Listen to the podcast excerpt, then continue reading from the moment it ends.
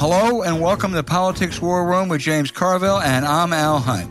This week, our guest is University of Pennsylvania Professor Marci Hamilton, an expert on constitutional law and the founder and CEO of Child USA. Now, remember, we love taking your questions, so write into politicswarroom at gmail.com or send a tweet to add Politicon for next week's show. We'll get to as many as we can, but don't forget to tell us where you're from. Please check out the links to our sponsors, ZBiotics, ExpressVPN, and Reel Paper in our episode show notes. We thank you for supporting these sponsors. It really helps make this podcast happen. Please tell your friends about us and remind them to subscribe on Apple Podcasts, Spotify, or wherever you get your podcast. James, I'm gonna I'm gonna need your help. Uh, the House is officially launching an impeachment inquiry into President Biden. As you know, James, I'm I'm not a newcomer to Washington. I've I've been around a lot. Uh, I follow the news pretty closely. I covered one impeachment in 1974, and I wrote about three others. But I confess uh, to total ignorance on this, and I have to turn to your wisdom. What am I missing? What what, what are the grounds for impeaching President Biden? What what what are the high crimes and misdemeanors involved here? You got to help me because I'm in the dark. Well, uh, Albert, I tried. Uh, you know, obviously, we before we do these shows, we generally talk about what we're going to talk about. And I originally had the same view you did. So I came and I actually did due diligence. I read about it. I said, well, what, what was it? Something about a car of $1,300 or something? And by the way, it was in 2018. It, it wouldn't have mattered if it was $13 million, but it wasn't. And so I started calling people. You know, I'm saying so, you know, people have more involved in the news than I am. And the answer I got is the same one as you. No, no one even knows what this is about. Uh, I mean, if you took the most extreme possible answer you, you could think that it was some kind of a payola, you still have nothing. Now, and, and what I don't understand, and we, have talked about this, is the 18 from districts that Trump carried, another two from districts that, uh, I mean, that, Biden carried, I'm sorry, uh, that Biden lost by under a percentage point. It's no sense in waiting on yep. these people. There, there, there, there's no difference between Tom Kean's son and Mike Johnson. There's no difference between Don Bacon and uh, Marjorie Taylor Greene. And they have all bought into this. And I, of course, we're going to make them look like fools. And I guess I, at the end of the day, what I'd say is to the American public, I'm not sure it matters. I'm really not. No, I don't know. Usually, if you make if you make a fool of yourself repeatedly, people catch on and they tend not to like it. But I don't know. I, I, there's zero basis for this, and they're all going to go along with it, and they're going to get exposed and made idiots of, and I don't know if it'll matter. You may be right. You, you have clarified this a little bit for me. Uh, remember, Michael Kinsley one time said a gaffe in Washington is when a politician accidentally tells the truth, and uh, a obscure congressman from Texas named Troy Nehls uh, I think this time committed a gaffe or told the truth. He said, why are we doing this? And he said, to give more ammo to Trump in 2024. Namely, he's going to say, all right, fine. You say I was impeached three times. This guy was impeached too, and he's more guilty than I am. Uh, it, it's, it's, it's no different. Now, that of course is a lie, but that's what they traffic in. And, uh, I think they are, this is every, almost everything they do is under orders from the ex-president. Uh, he dominates that party. He dominates that caucus. I I think it's potentially potentially could backfire. I, I'm not predicting this, but well, so how does it backfire? I mean, when we talk about backfire, it, it, it damages the Republicans because not that, I, that, right. It's not that they make a fool out of you, right, know, right, MSNBC right. or something, but backfire means that you, you lose you lose political credibility. How, how after all of this, could this possibly cost them a, a well? Because people will see how stupid it is. People don't like that. You'll remember when they tried to impeach Clinton in 1998 and ninety nine, uh, it, it, it certainly backfired right. on them. It, uh, and I think it's possible. Look, the problem that Biden has is there's no energy, there's no enthusiasm. I mean, you have a poll that you can refer to. You and Stan Greenberg did that underscores that. It may be, it just may be that some of those soft or lackadaisical potential supporters will say, "Wait a goddamn minute." I mean, what they're doing, this is just outrage. These people don't care about anything. They're, they're, they're, they're thugs. Uh, and that's not what we sent people to Washington for. I, I, I'm not, not quite predicting that, but I think when people see a Joe McCarthy witch, witch hunt, they know it. And, uh, and I think it's conceivable that they react to it. It's not going to help them. And the only question is, does it hurt them? Right. right. I, I, and okay. I, I'm going to disagree here. There is no evidence, none, that this could possibly hurt them. If January 6th, in, in their behavior in the aftermath, has not hurt them in no discernible way that we can figure out. Right? How in the world, eh, how big of a fool did repeatedly make out themselves? And it doesn't matter. I'd like to think that there's some possibility of what you're saying is right. I just don't think there's any possibility. I could you know, holding up foreign aid for political purposes. All of the things they've done have not mattered at all. He is the head. Understand that. And, and, and you know, it, I think it'll help them slightly because they, they have to do something because they have their, because I listen to 125 on the satellite, you know, I listen to Newsmax and I'll listen to Fox or view it or whatever you do. And they don't have any choice because they're you you have to listen to Mark Levin literally screaming, having a nervous breakdown. And if they don't do anything, their contributions will fall off. They'll go home, they'll get accosted at the at the, the Walmart or the Publix or the Kroger or whatever they have in their district that they need to do something, God damn it. And, you know, they did it to Trump, so you do it to him, evidence be damned. So I, I, I, hey, I think this is the necessary political move on their part. If they didn't do this, well, let me disagree with you and throw your own words back at you. Ever since okay, January sure. 6th, ever since early 21, uh, and almost every single election, not quite every one, the Republicans have done poorly. They have underperformed.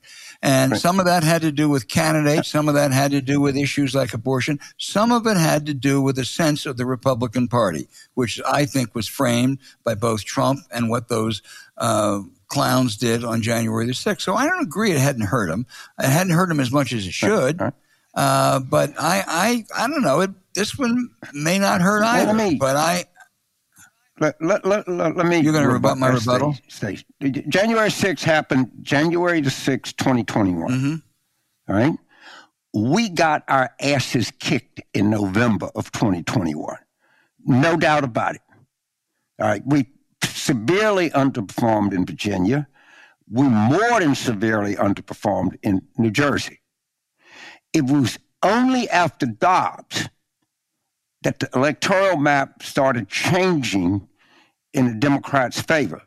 I would submit that this had this had everything to do with Dobbs, and very little to do with the crazy shit in January 6th and everything else. But uh, it, you know, different people have different views of things, but they certainly did kick our ass nine months yeah, they they did. Although in 2022, before Dobbs, there were some special elections that really did uh, uh, go heavily uh, heavily D. I, I think the I I cannot quarrel with the November uh, 21. I think some of it had to do with candidates, but in any event, I think they've been. I think their image has been hurt. If you look at people's image of Republicans, and this may not make any difference, but it is so totally outrageous. I'm not quite sure why it would be different in that sense than what happened in 1998 with the Repu- House Republicans and their absurd impeachment. It may be different. Maybe people don't care anymore. Uh, but I, there, there, there's a model at least for it having an impact.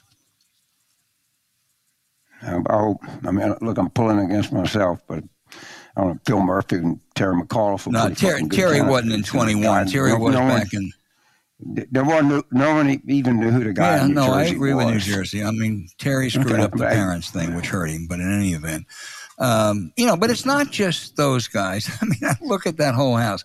Elise Stefanik, who's one of my favorites, as you know, I think she may be the biggest fraud in the House. She went from being the head of the House moderates to a Jim Jordan, Donald Trump sycophant. There was a hearing this week on anti-Semitism on college campuses, Harvard, uh, Penn, uh, MIT. Um, it really had nothing to do with anti Semitism and had to do with her able to demagogue. Stefanik was the lead Republican on this. And she really went after the president of Harvard, a woman named Claudine Gay, who had been there, I think, for about five weeks on October 7th. And, uh, you know, a day or two later, she did denounce what happened October 7th, what Hamas's terrorism was. And then she went to Shabbat and she was, she got a standing ovation.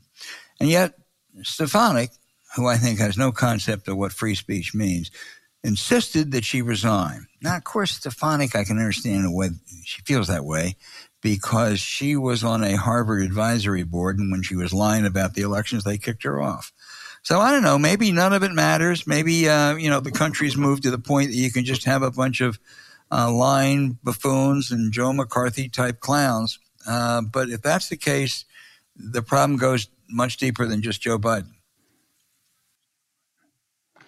You know, I, I guess I'm just genetically structured different. But as soon as I see Harvard, a Penn, and students, I just don't pay attention to it. Well, why does it matter so much what a Penn student thinks? It matters so little if a Michigan State student, of which is a state that has some of the highest concentration of Arab Americans, is anyway. I, I don't. I don't get this.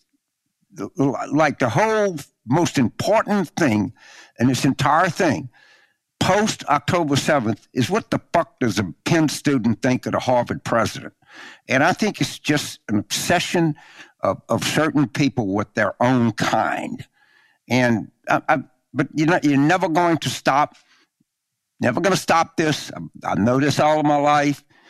People see it and of course they they extrapolate from that the correct assumption that what the fuck I think doesn't matter. It only matters. No, I disagree totally. It matters. This is a matter of free speech. Okay, it sure. mattered at UCLA. It mattered at Indiana yeah. University. It mattered, mattered a whole lot. You know, again, whatever you know you think of the Ivy League, you know that's fine. That's a separate matter. This this is a matter of free speech, and and and you know, free speech includes hateful speech. And you go back to Justice Brandeis 100 years ago, who said the only speech that really should be banned is speech that either either calls for or incites violence. I think that's a pretty good test. And I think on a number of campuses that are far apart from the Ivy League, uh, that's been a, uh, I think that's been an important test. And I think it's. So I'm going to have Media Matters do a search and see how many times Harvard's been mentioned and how many times the University of Indiana has been mentioned. I, I, I'd put the line at about. Well, I, you know, but uh, you know, don't just do that. Do the Ivy Leagues and then do all the others because you're saying it's just the Ivy Leagues. So if you do the Ivy Leagues and have them search all the others, I think you'd find a different rever- uh, a different result.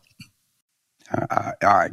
So, so they mentioned other schools at the same intensity and coverage that they do to Ivy League. I, well, I'll you, you certainly have that coverage of the New York Times because they're situated right there, and that's where all their editors are from. But I think if you look at the, you know, at the papers in, you know, Wichita or uh, even right. San Francisco or uh, other places, I think you, Minneapolis, you'd see a different result. So, so, so the claim that the Times is a national newspaper is not really. Of course, it's okay, a national newspaper, but it focuses on. Okay, but the editors are located there, so they cover their own schools more. Well, yeah, and you're surprised. Now, tell me this: Does the Baton Rouge paper cover Harvard more or LSU more? I cover LSU football. I hadn't seen them cover anything about the Israeli-Palestinian conflict. But they cover Harvard as much. At least in my in my in my looking at the computer, at the sites at the press uh, at what the, who the Congress calls. I don't think they've called the president of the University of Indiana to ask him what they're doing about it on campus. But, but let, we're going.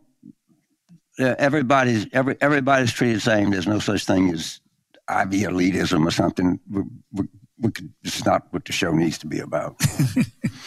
okay, fine. Let's move on. You know, one more thing, James.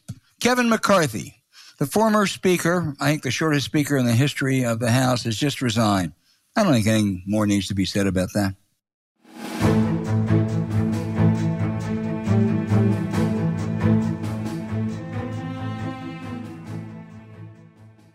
Pooh, I mean, Washington is, and you know, no, it, it's not limited to Washington too. Let me tell you, the same thing is true in, in, in New Orleans. The same thing is true where I'm in Los Angeles. Uh, same thing is true all over the country. And it, a lot of people do have jobs that require them, particularly somebody like you, a journalist. Um, part of your job is to go out at night and go to parties and rub elbows with people because those are the, and totally legitimate and part of part of your job. You you got to have sources. You got to develop. You need to listen to gossip and things like that. But you get up in the morning, you you you got to you got to rock and roll. I, whenever I think of this product, I, I, think it was just too late for our friend Jack Germond, who could who could like stay up and belly him down to like three o'clock in the morning and get up at five and go cover some candidate at a, at a plant gate and write a terrific story uh, this product could have had real, real value back in the 80s and 90s, I promise you. James, it would have had real value for you and me. I don't know that Jack needed it. He's one of those rare creatures that might not have needed it. But for the rest of us, boy, do we need it, right? You know, it's the perfect way to make sure you perform your best after a long night. It's a pioneering effort by PhD scientists to create the world's first genetically engineered probiotic to accomplish the greater good tackling rough mornings after drinking so you get back to business. To fill you in, ZBiotics pre-alcohol probiotic is the world's first genetically engineered probiotic. It was invented by PhD scientists to tackle rough mornings after drinking. Here's how it works. When you drink alcohol, it gets converted into a toxic byproduct in the gut. It's this byproduct, not dehydration, that's to blame for your rough next day. So ZBiotics produces an enzyme to break this byproduct down. It's designed to work like your liver, but in your gut, where you need it the most. Just remember to drink ZBiotics before drinking alcohol. Drink responsibly, get a good night's sleep to feel your best in the morning. Now, James, you go on long runs after long nights, and that's with cold DC mornings or sometimes very humid Louisiana or Mississippi mornings. Every time we have a ZBiotics before a drink, it makes such a difference the next day. Even after drinks to the client dinner the night before, I know I'll be able to jump into action right after waking up. You'll feel ready to go with ZBiotics, whether it's writing all day, going for a run, or even going in front of an audience. So ZBiotics you ought to give it a try for yourself. Go to zbiotics.com slash PWR to get 15% off your first order when you use the code PWR at checkout. ZBiotics is backed with a 100% money back guarantee. So if you're unsatisfied for any reason, they'll refund your money. No questions asked. Remember to head to zbiotics.com slash PWR and use the code PWR at checkout for 15% off. You can also go grab the link from our show notes. I want to thank ZBiotics for sponsoring this episode.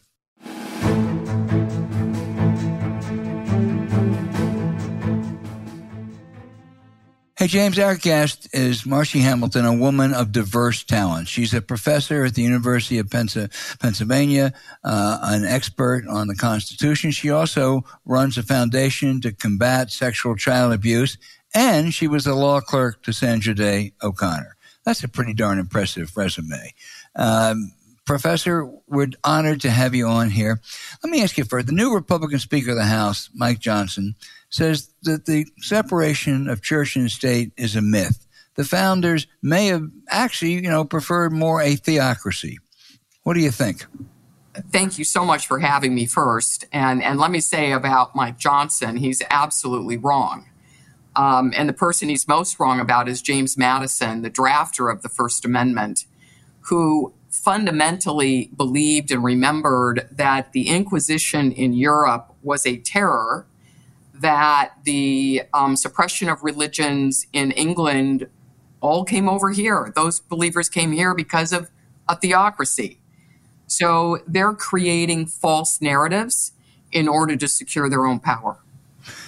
He also, well, he you know he says, well, it's not in the Constitution. It was just a letter that Jefferson wrote, but I think you've rebutted that uh, very effectively. Um, uh, he, he also says that Bible should be taught. I think he even said on one occasion, but the Bible should be a you know a mandatory uh, uh, course in public schools.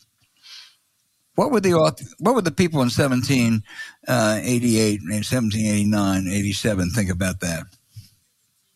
you know there was no unity among religious believers in the at the time of the framing at all we had a wide array that disagreed with each other in fact some disagreed with each other so much they killed each other.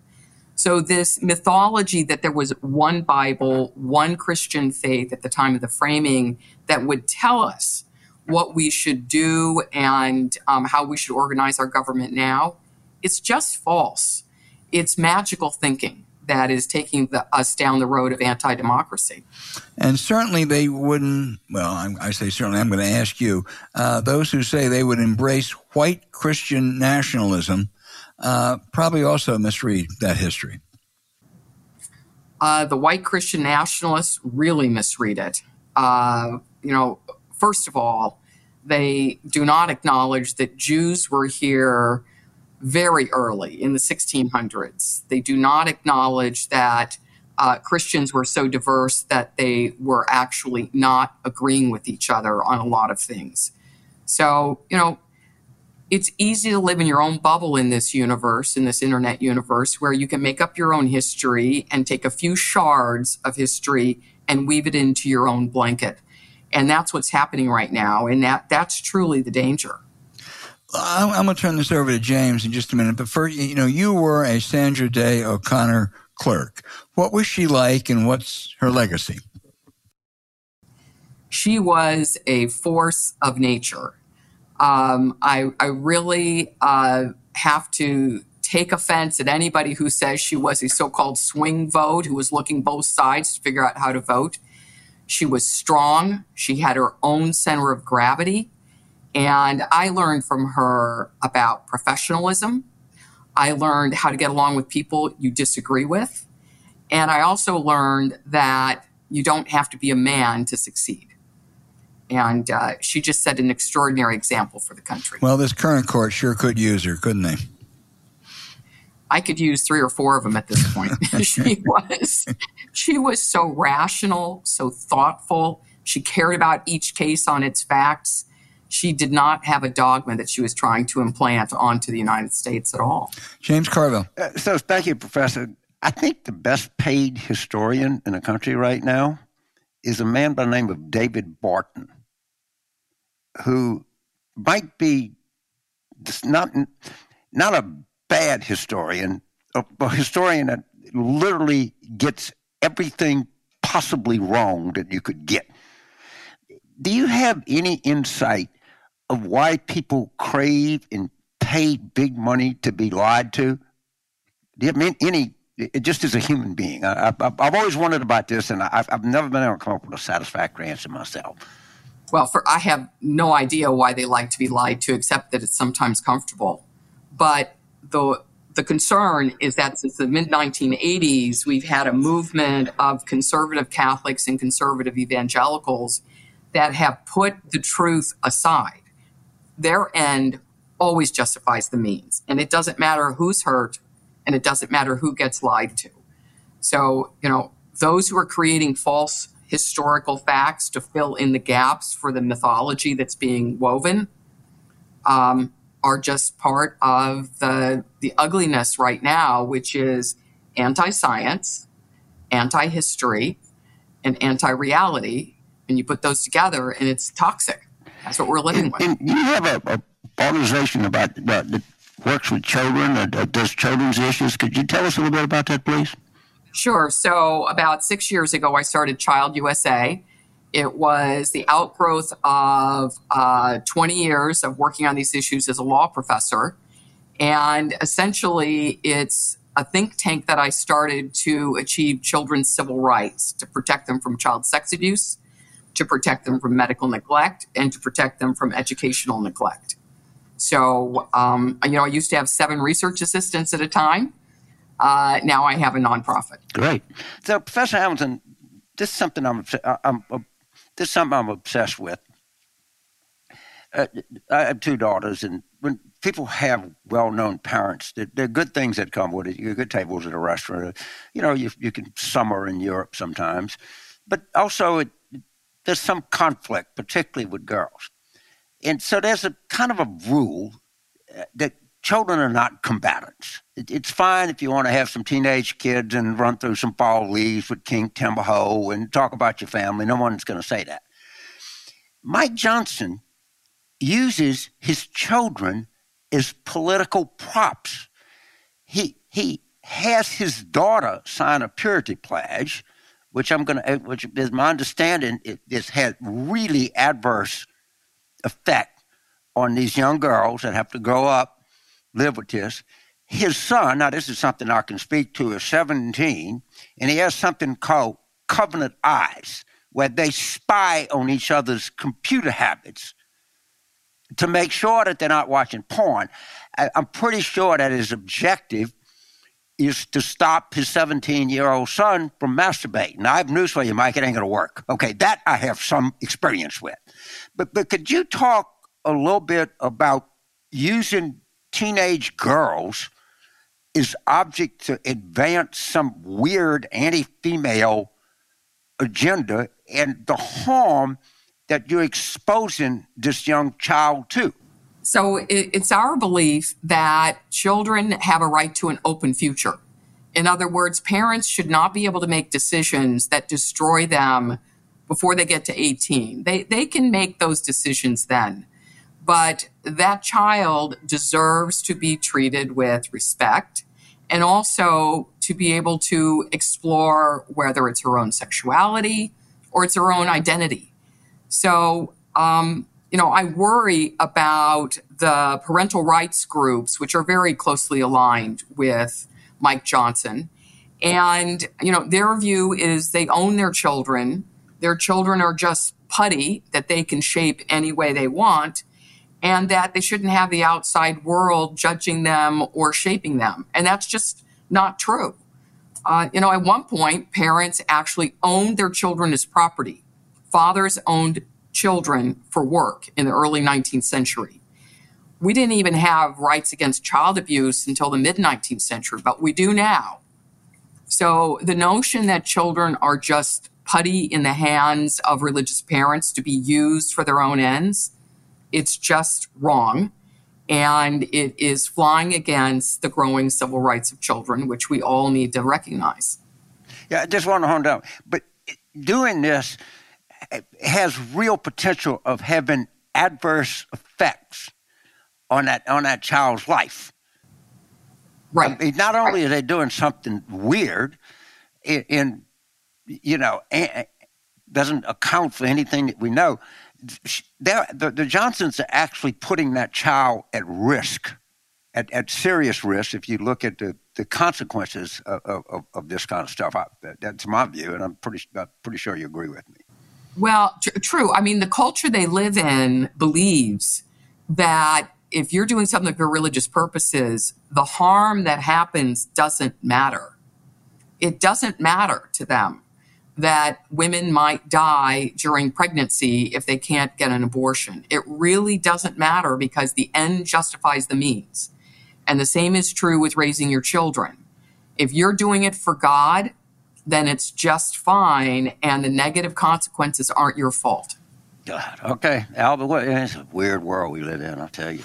Yeah, you know, I you know, I'd like to stay on this uh, child abuse just for a couple questions. Um, uh, because that foundation you run is so important. I was at a dinner this week uh, with with um, Marty Baron, who before he was at the Washington Post was the editor at the Boston Globe that exposed uh, the the, the terrible pedophiles in the Catholic Church. It was a hugely courageous, important story. They made a um, a big movie about it, uh, and and uh, the other.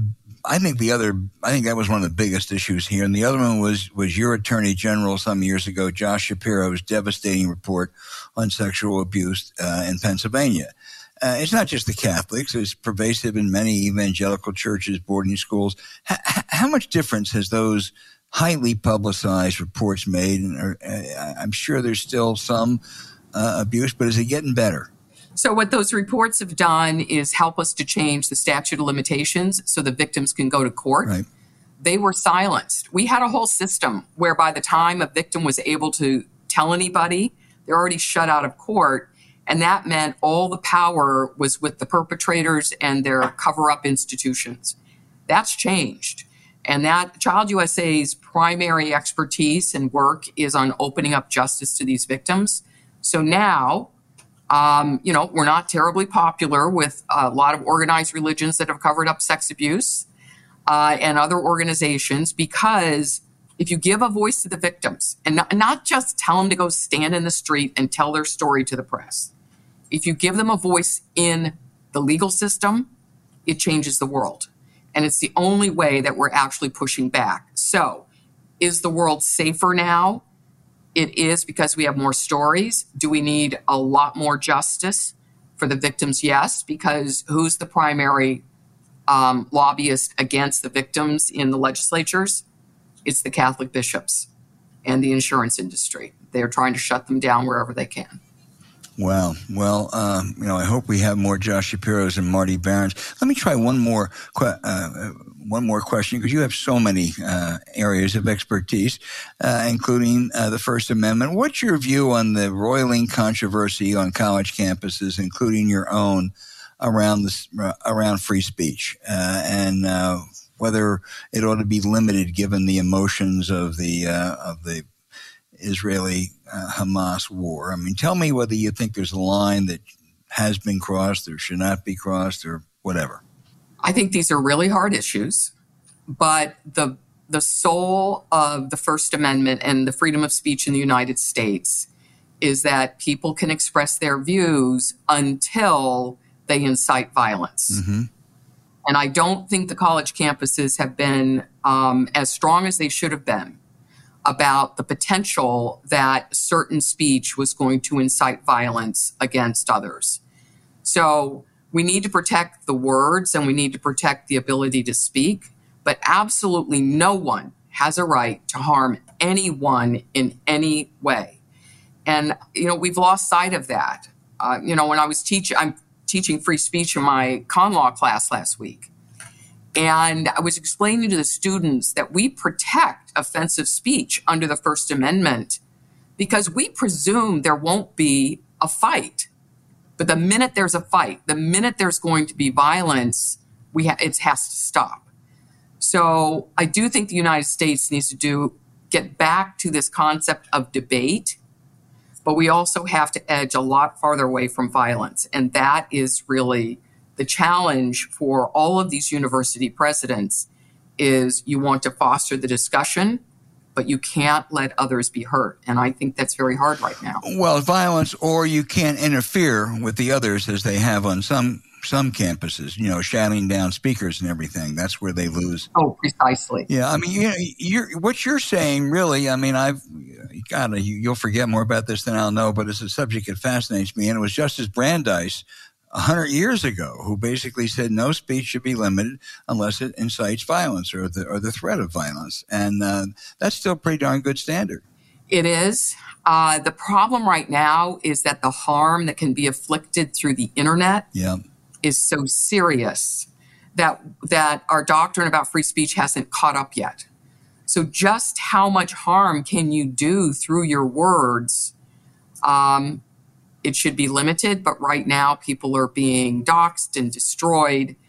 Uh, it's really a scary time for speech, but at the same time, um, we there is right and wrong. There is right and wrong, and anti-Semitism is evil. Islamophobia is evil, and so what I do fear um, on some of the campuses is they're not as clear about the right and the wrong as they are about the need for the uh, speech. James. So, so Professor, this is something that I struggle with. I, I spent 16 years teaching, three at a community college, nine at private university, and four at a large state university. And I, I told my students the only reason that I do not invite David Duke to speak to you is that I'm a moral coward.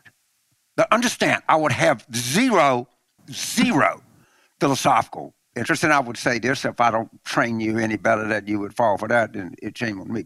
But could you give us an example of free speech that should be the most extreme free speech that should be protected and an example of free speech that shouldn't be protected.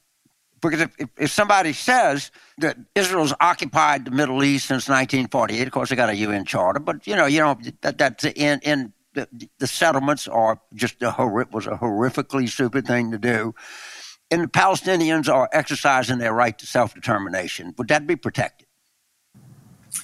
Well, I mean, here's the way to look at it. What's protected is what the speaker is saying and is not getting us up to the point of violence. But the minute, the minute there is the likelihood of violence, and I would add harm, the authorities have the capacity to suppress it. Now, you know, what's complicated here is that these private universities are not the government. Right. I'm right. The First Amendment limits the government. Right. These are private universities. And Congress so, has Congress. right. It's not the First Amendment uh, that's at stake here. It is academic freedom and the way in which the academic system works. So, you know, recently we had in Philadelphia, we had the march, um, the pro Palestinian march that stopped in front of a Jewish restaurant because it was Jewish and owned by a Jew. That is ugly. That is anti Semitism. So, what do you do about that? They didn't attack them. What you do is you call it what it is, which uh, Governor Josh Shapiro immediately got in the air and said, it's anti Semitic. It's not acceptable in our state. And for anyone who uh, engaged in violence, which there were a few bad actors, really bad actors, we're coming to get you. So I just, we all need to keep our cool in the sense of we want to hear what people are thinking and going to do. We don't want to be surprised by the ugliness. At the same time, you can't let it turn into a mob and you can't let it turn into violence. So that horrible human being up in Burlington, Vermont, that fired on, you know, three kids essentially, Palestinian kids. That was an outrage and we still don't know what motivated him to do it, but it does seem clear that he did it because of who they were. Again, that's not speech, that's violence. But, but protesting, specifically targeting a, a synagogue or a Jewish restaurant and protest in front of that, that, that in itself should be protected, correct? 100% because I, I, I, struggle with this, and I've struggled with it for a long time. And, I, in, the, the, to me, before I go and turn back to Al, the, the organization that I find one of the most disappointing imaginable was the American Civil Liberties Union. they, they've kind of turned their back. I always, you know, I always thought the Nazis should march in Skokie. Right? And, and so did the Supreme Court.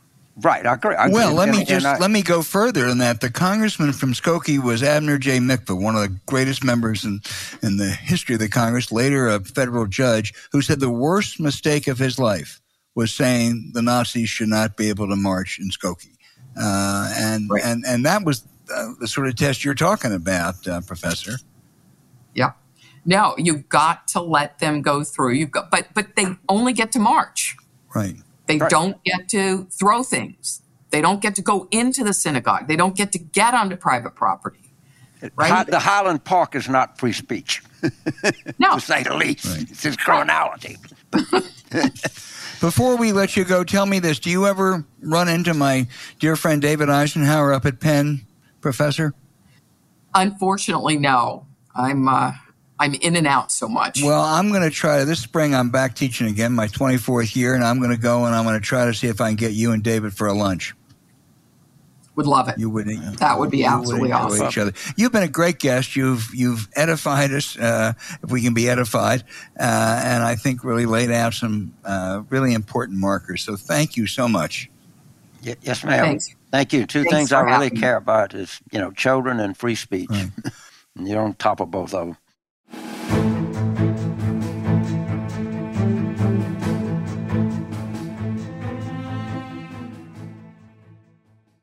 No, you kidding me?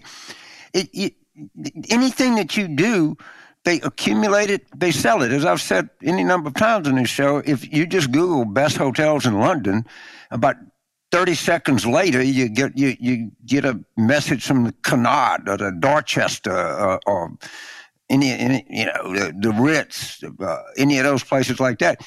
And I, suspect that that goes not just with high end luxury London hotels, it goes with, with, with anything else that you want. And that's that's the way that these companies operate, and you get all this irritating crap. And plus, they're probably spying on stuff that that you wouldn't. You know, there's nothing wrong with looking for a good hotel in London. There's other stuff that you do on your computer you probably would not want other people selling to other people. And this is one product. This is like that.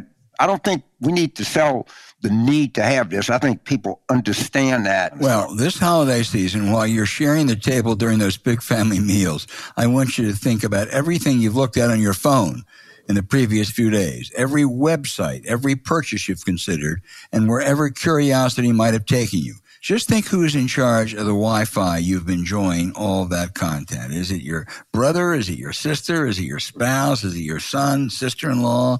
Who else? Well, guess what? That person has access to all the stuff you've been looking at unless you do what we do and use ExpressVPN. ExpressVPN is an app we have on our phones and computers that encrypts all of our online traffic. So whatever we do stays private, the way it ought to be. By the way, if you think incognito mode will save you, think again. Incognito mode does nothing except hide your history from yourself. So if you don't have ExpressVPN turned on, you may as well just clink your glass at dinner and read your browsing history out loud. Or even just go yell it in the street. The same goes wherever you are work, home, or traveling.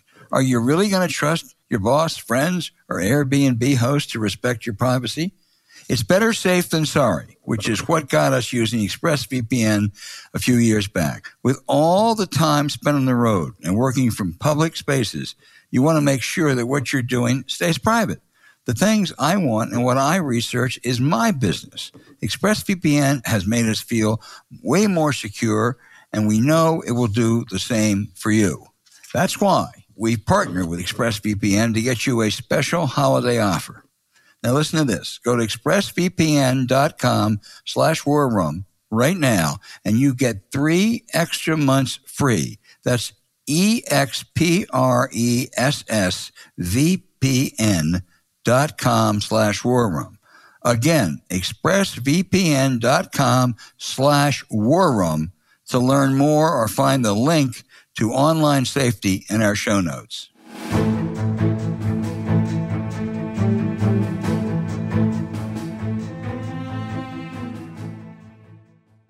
All right, James, now for the outrage of the week. I'm, I'm picking on this guy, but he just does it for me every week. Lindsey Graham.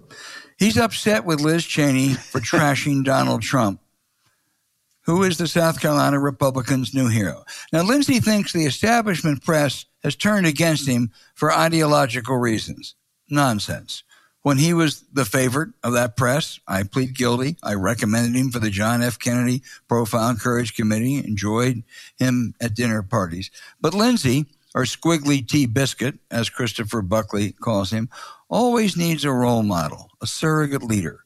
For years, it was John McCain. Now their beliefs meshed, and Graham idolized McCain's character.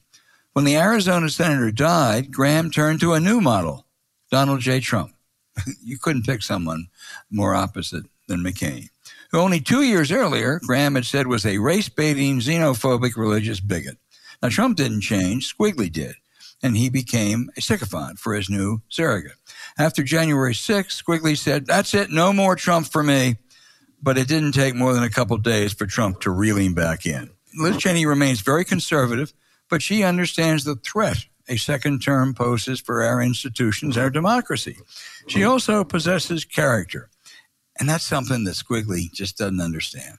Well, Albert, I would just say this that there are a lot of people, uh, psychiatrists, psychologists, and things that do wonder aloud about Lindsey Graham's craving for male authoritarian figures.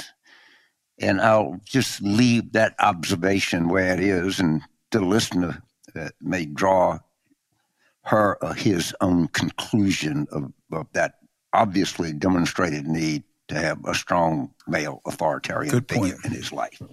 First of all, before I, I want to acknowledge uh, the passing of, of Norman Lear, I think is one of the more positive cultural influences that we've had in this country for a long, long time. He, both he and his wife Lynn were friends of mine.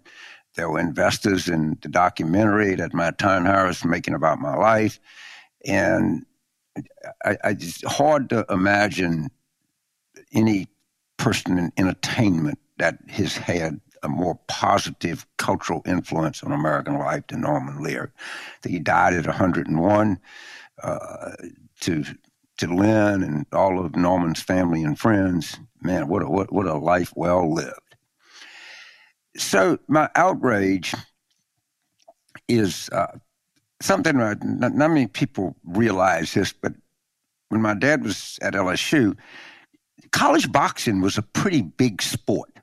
It was it was particularly big at LSU. It, it, it, this was it was big in the 30s and 40s. It, it kind of petered out uh, in the early 50s. And uh, University just about his, University of Wisconsin would be like the Alabama of modern football as to what Wisconsin was college boxing. But when I was a kid, my dad used to say, you know, you, you never lead with your chin. So I was I did Bill Maher Friday night, and I knew how stupid these people were, and I knew that it would lead with their chin. So I said something that I, I believe very deeply, by the way, that Christian nationalism is a greater threat to Ameri- American democracy than Islamic fundamentalism. I might have said Al Qaeda, but that, that's it, Christian nationalism. And okay, going back and. So Speaker Johnson sends out a tweet that I said that Christians were a greater threat to America than, than Al Qaeda, ISIS. And then, of course, his lackey, butt boy, uh, Tony Perkins, an intellectual midget, if one ever existed, tweets out the same thing. Now, there, there, are many different versions of the Ten Commandments, but I would use the King James Bible version because that's the one that they, claim to adhere to. And commandment number nine is, Thou shalt not bear false witness against thy neighbor. But being me, in knowing that these clowns would do that, I, I made big offer to them. I, my friend Paul Begala was out here in California with me, and uh, we will do this. We will have a debate. Resolve. Christian nationalism is a greater threat to the United States than Islamic fundamentalism. Furthermore, we will agree to do it at Louisiana Christian University in Pineville, Louisiana, which is owned by the Louisiana Baptist Convention. Next, we are more than willing to allow Speaker Johnson and Mr. Perkins to, to pick the moderator of their choice. May I suggest Dr. Joe Aguillard, former president of Louisiana Christian?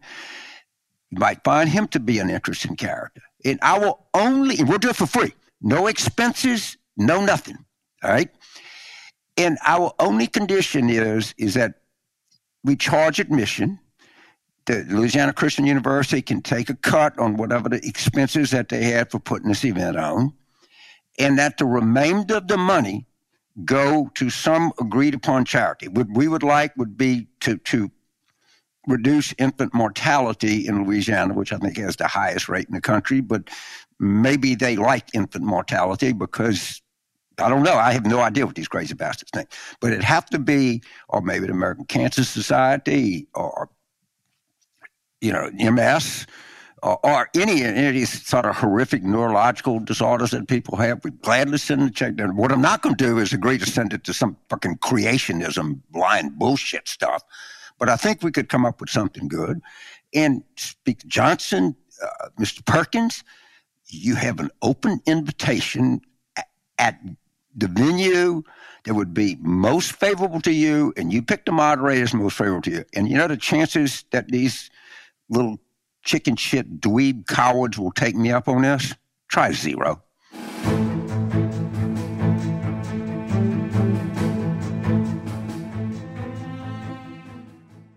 You know, it, it, it's critical. And, you know, having this thing in, uh, I guess it's Dubai, which seems like a, a, a, giant circle jerk to me, but maybe maybe there's more to it than that.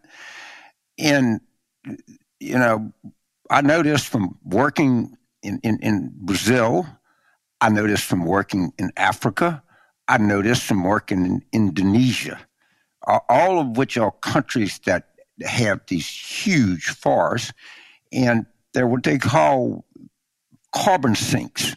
They they absorb the, these gases, greenhouse gases. Of course, they every time you buy, go go out buy a newspaper, it's some not many of the times it's some carbon sink that you're taking something out of.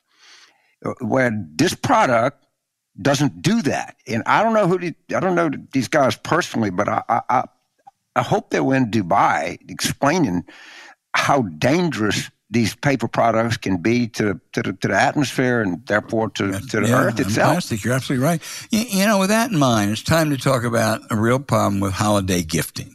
Why are we giving coal to people on the naughty list? Coal's a terrible gift, and because it's awful for the environment, these people will only fall deeper in Santa's debt. Instead, let's consider a gift that everyone can use and will make our planet happy premium, sustainable bamboo toilet paper from Reel Paper. Bamboo is the perfect material for toilet paper. It's amazingly soft and strong because the plant regenerates like grass. We're not killing trees just to make something that we use once and flush down the drain. So when you use Reel, it doesn't feel like you're sacrificing something to help the earth. In fact, it feels like an upgrade. Plus, it's always shipped free to your door in plastic free packaging and you can schedule it on a subscription so that it comes exactly when you need it. Now, we never have to worry about forgetting to buy any at a store. It's comfortable, soft, and after discovering it, James and I won't stock anything else in our homes. And we love how Reel is partnered with One Tree Planted. So with every box of Reel that you buy, they are funding reforestation across the country. Reel is planting trees, not cutting them down. And Reel Paper is available in easy, hassle-free subscriptions or for one-time purchases on their website. And all orders are conveniently delivered to your door with free shipping and 100% recyclable plastic-free packaging. Now, if you head to reelpaper.com slash warroom and sign up for a subscription using our code warroom at checkout, you'll automatically get 30% off your first order and free shipping. That's R E E L P A P E R dot com slash war room or enter promo code war room to get 30% off your first order plus free shipping. Let's make a change for the good this year and switch to Reel Paper. Reel is paper for the planet. And you also can find the link to the deal in our show notes.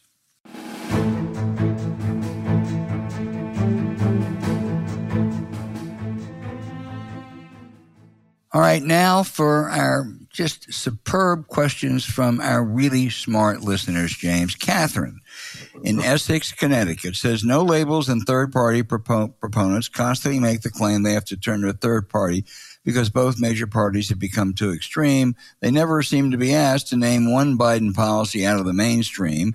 And while GOP extremism is evident, shouldn't no labels and their ilk, whatever uh, the opening may be, but shouldn't no labels be held to account by the media and the pundits for what they stand for and who's giving to them? Well, they can't be held accountable for who's well, giving that's what I mean. They, they can be held accountable by making them. I agree. Yeah, I, I, I, and, but the, the, the problem is all of that is true, but there's a market for it. And, and you can just see Nikki Haley going right from the Iowa caucuses or New Hampshire right into the no labels, and whether they pick her as a presidential candidate or vice presidential candidate.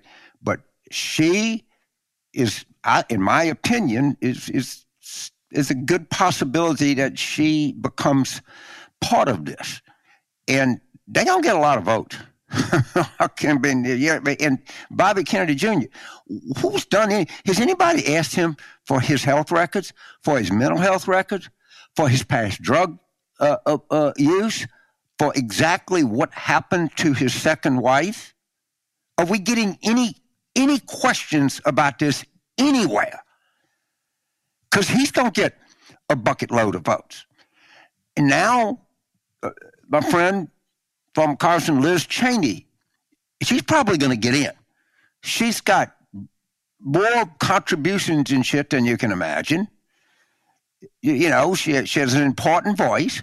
So we're going to end up, who gets on what state? I don't know. So we're going to end up with Biden, Trump, no labels, some version, this like possibility, some of them are more likely than others, some version of Liz Cheney, Cornel West. Now, Jill Stein is setting out on her own course. And right now, uh, third parties are getting 20%. 20%. Who's to say that's going to go down given the, the dissatisfaction that we face with in American politics? And, and it's, it's really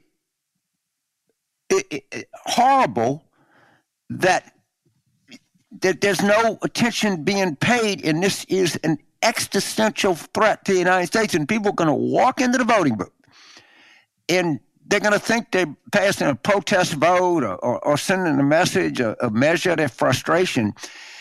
And I'll give you one example. In Mississippi, there was a third party. That third party announced that she was dropping out. It was a woman, I think it was, a, a, if I'm not mistaken, it was, was. It was, a black woman who announced that she was dropping out, but it was endorsing Brandon Presley. They didn't have the time to get her name off the ballot, so they posted a sign in every precinct reminding voters that she had dropped out. I don't think the sign said she'd endorsed Presley, but that, that, that this person was no longer in the race. And but her name couldn't be extracted from the ballot, and I, I think understandable reason. She got 1.4 percent. okay. In, in, in, Donald Trump got a higher percentage in, in Pennsylvania, Michigan, Wisconsin, and Arizona in 2020 than he did in 2016. He lost them all in 2020, won them all in 2016. Thank you, Jill Stein. Thank you, Vladimir Putin. Thank everybody for not pointing this out and it, it is a it is something to be enormously frightened about. Uh, I hope Liz Cheney doesn't run, but maybe she will. I think it'd be, a, I don't think be a mistake for her, and it'd be a mistake. you know. Anyway, Gordon in Norwood, Michigan asks, "How helpful to the Democrats will the utter chaos that has swept over the Michigan GOP in the race to replace Senator Stabenow and in Michigan's electoral votes in the presidential contest?"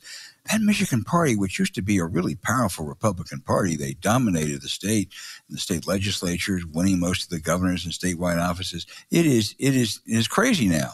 You have a election denying chairman who is being challenged by an election denying challenger. Uh, they uh, they compete to see who can go further to the right. The DeVos family, which I always thought was crazy right wing, now worries that the party is moving too far to the right. I don't think you can have that kind of a, a, a, a situation with your state party without hurting some. Now, I don't know who the nominee is going to be, but they're going to run against Elissa Slotkin, uh, who's going to be a pretty strong general election candidate. So I would consider Michigan, you know, one of the least likely pickups for the Republicans. So it so happened I was at an event with Justin Benson, the Michigan Secretary of State, who, by the way, is one really impressive person.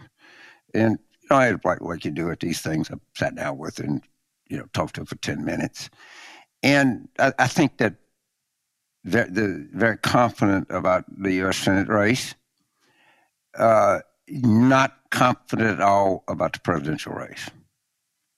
Uh, and, and the problems in, in Dearborn, in southeastern Michigan, with, with the Arab American community are, are, are, really profound.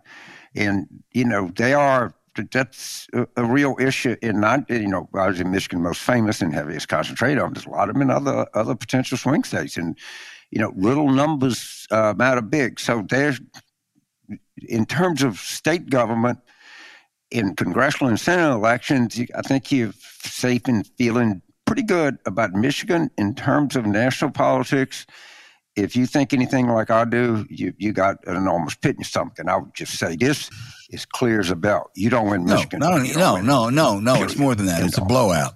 If you don't win Michigan, Trump wins yeah. in a semi landslide and will Correct. take the Senate and probably the House with him.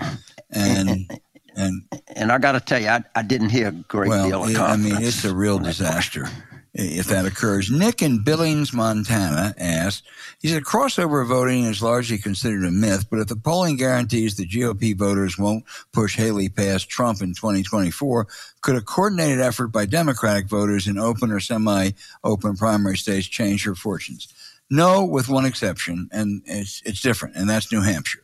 And the reason it's different in New Hampshire is because over 40% of New Hampshire voters are independents. If it was a primary in New Hampshire with just Republicans, Trump would win in a walk. But if independents vote in that Republican primary because there doesn't appear to be a real Democratic contest, and with a popular governor getting behind a, I suppose, a Haley, but a non-Trump candidate, it could make a difference there. Uh, but I don't think it does in any other state. I, I, I don't have any reason to, to, to, to quibble with you on that. I I, uh, I think in terms of presidential politics, and I, but I said this yesterday was Ron Brownstein. The, the, the hope that, that Democrats have, the hope that we had that we would have a candidate other than Biden is frankly receding every day to being very marginal. The, the, the positive hope that you could hope for, not, not don't know what's going to happen, is as this recovery keeps going on, and there is a recovery by, any kind of measure, but know, people don't want to acknowledge it. That over the summer, that they start to realize that they have something to lose, and as a result of that, the, the, the polling numbers start to improve. I cannot tell you that I think that's going to happen, but I can tell you with some confidence that that's a possibility and that's a hope. It's not a it's not a totally lost idea. It's not a cockamamie idea. Is it likely? I don't know. But at some point, if it does not, if, if people just remain convinced for whatever reason Biden is too old, my life is too crappy, I got to vote for a change, then the Democrats have to go all in on a campaign of fear. Where you say, well, man, you know, they don't do that. You're just going to be 100% negative. Yeah, yeah, that's all all that's true.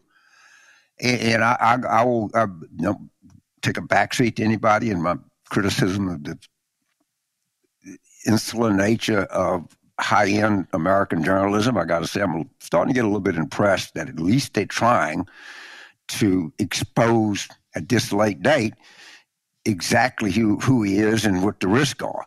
But but I think by middle of July, if we're not starting to see some appreciation of the economic situation on the part of people, then we got to throw the switch. And it's just where we are. What does throw the switch mean, James? All fear, yeah. all negative run ads of, of you know all of the people that worked in the Trump administration about what what this means. Put people on and talk about the end of the Constitution because that is exactly what it means. Talk to people about the potentiality of lost freedom. Talk to them about it, just as we said on this show. We don't have a PR campaign. Uh, Ukraine is Putin is winning. Period. End of argument and, and, what that's going to mean. You have, you know, I don't know, people talking from in states where you have a large number of Polish voters. You have people coming on and says, "We doomed." Just do everything and justifiably scare the living shit out of people. That's when when hope don't work. Fear is the next is the next step. I, I don't think there's much. I, I, I don't argue. I think you're right. Uh, we mentioned this earlier, but Peter in Melbourne, Australia wants to know specifically, James, if Liz Cheney does run, does she take more from Trump or from Biden? You know, Al, and I see that some people say, well, Bobby Kennedy will take more from Trump or Cornel West will take more from this. What the whole effect is, there's a hardcore Trump number. I, I, I say 43. All right? But I, I, how do I know? But but that's not an unreasonable number, right? So, and if you have, you know, and I don't know if they're all going to do. I don't know about access, what state. I want to be very careful here. You don't run for president like if you put your name out there and you run for governor. But but if if the third parties are polling right now, twenty percent, that's even without Liz Cheney in there. And so if 43 could be the one, that's what, that's what Clinton got. Understand, I'm the most famous political consultant, you know, in a long time based on 43.6%.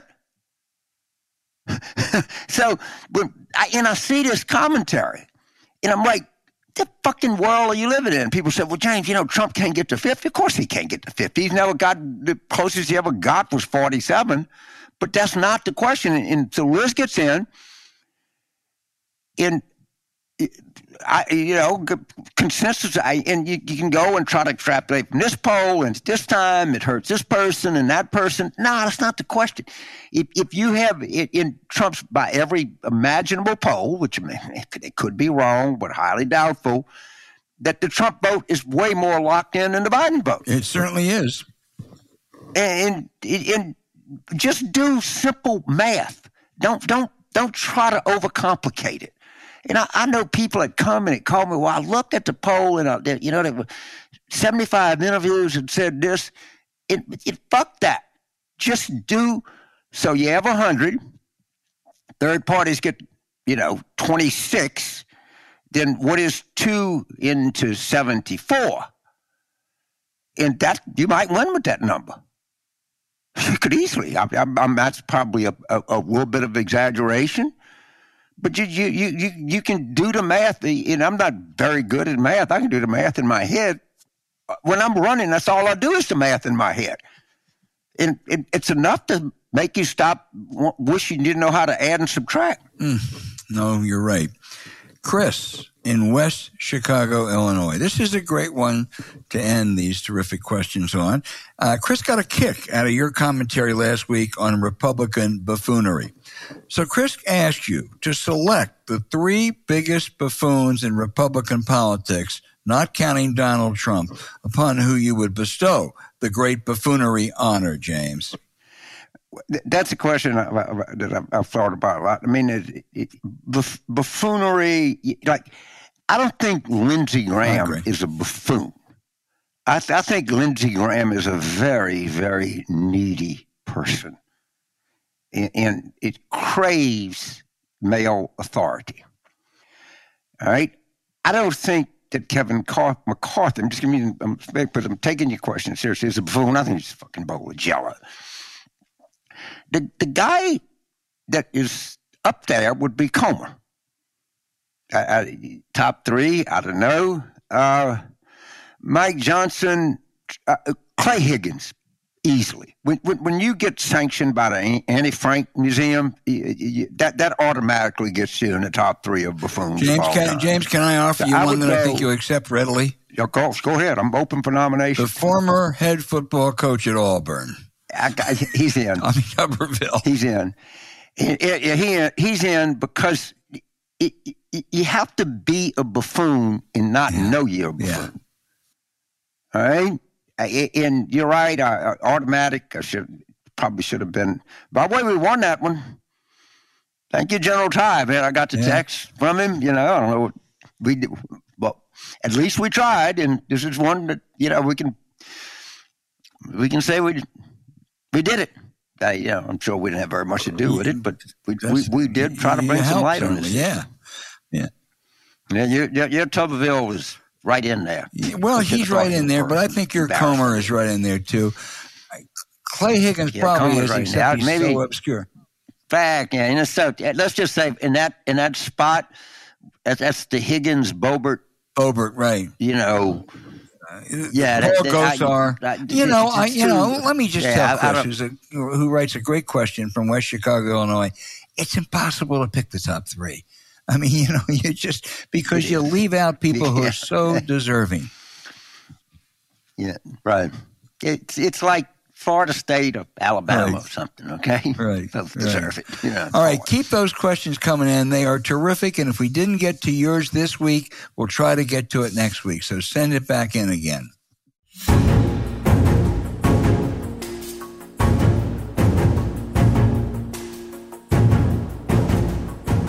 Thanks for listening to Politics War Room with James Carville, and I'm Al Hunt. Don't forget to send your questions for us by email to politicswarroom at gmail.com or tweet them for next week's show at Politicon. Following this episode, we'd appreciate it if you'd check out the links to our sponsors, ZBiotics, ExpressVPN, and Reel Paper in our episode show notes. We thank you for supporting them because when you do, you help make this podcast happen. Now, to keep up with us, subscribe to Politics War Room on Apple Podcasts, Spotify, or wherever you listen.